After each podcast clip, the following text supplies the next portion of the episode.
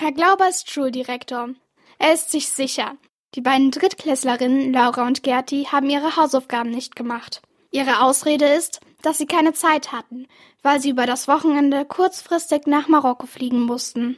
Weil der Direktor den beiden Mädchen nicht glaubt, fangen sie an, ihm ihre Geschichte zu erzählen. Alles begann damit, dass Lauras Mutter, Frau Pittel, eine Fernsehwerbung für einen Staubsauger der Firma Gründlich gesehen hat. Was hilft im Falle eines Falles?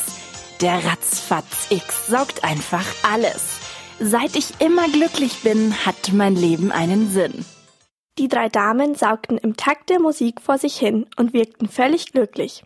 Kein Wunder, denn sie saugten einfach alles weg, was ihnen auf die Nerven ging. Die erste ein Stapel schmutziges Geschirr, die zweite einen Wäscheberg und die dritte einen kläffenden Hund. Frau Pittel starrte wie gebannt auf den Fernseher.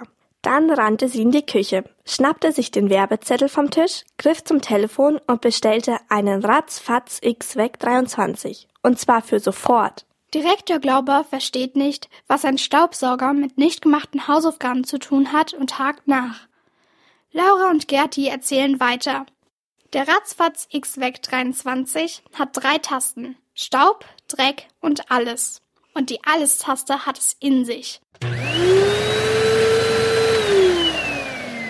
Frau Pittel hat nämlich den ganzen Garten eingesaugt, obwohl sie nur ein paar Blätter wegsaugen wollte. Das Schwierige daran ist, dass der Ratzfatz X-Weg 23 keine Ausspucktaste hat. Was weg ist, ist weg. Und dann kommen auch noch die Vertreter der Firma Gründlich ins Spiel. Sie stehen mit ihren Koffern immer wieder vor der Haustür der Pittels und versuchen, Lauras Mutter neue Sachen zu verkaufen. Ungefähr eine Woche nach dem Besuch des Herrn mit dem Köfferchen begann Frau Pittel sich seltsam zu verhalten. Die erste Veränderung war, dass sie das Haus plötzlich viel dreckiger fand als sonst obwohl eigentlich alles genauso sauber war wie immer. Den ganzen Tag rannte Frau Pittel mit einer Sprühflasche und einem Lappen die Treppen hinauf und hinunter und rubbelte an allen Schrankgriffen und Türklinken. Und wenn sie Laura und ihren Bruder Robert von der Schule abgeholt hatte und die beiden aus dem Wagen sprangen, sagte Frau Pittel nicht wie früher, Lauft schon mal rein, ihr Schätze, ich fahr schnell in die Garage, sondern kommandierte, Schuhe aus und draußen stehen bleiben. Frau Pittel leidet unter einem Putzwahn. Laura und Gerti vermuten, dass die Firma Gründlich und ihre komischen Mitarbeiter schuld daran sind. Deswegen haben die beiden Mädchen kurzerhand eine kleine Weltreise zum Hauptsitz der Firma unternommen, nach Marokko.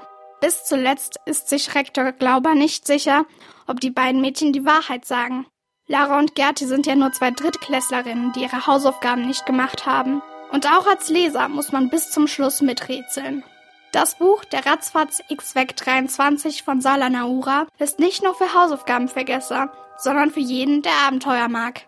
Beim Lesen muss man nicht nur viel lachen, sondern auch selbst entscheiden, ob man Laura und Gerti glauben kann.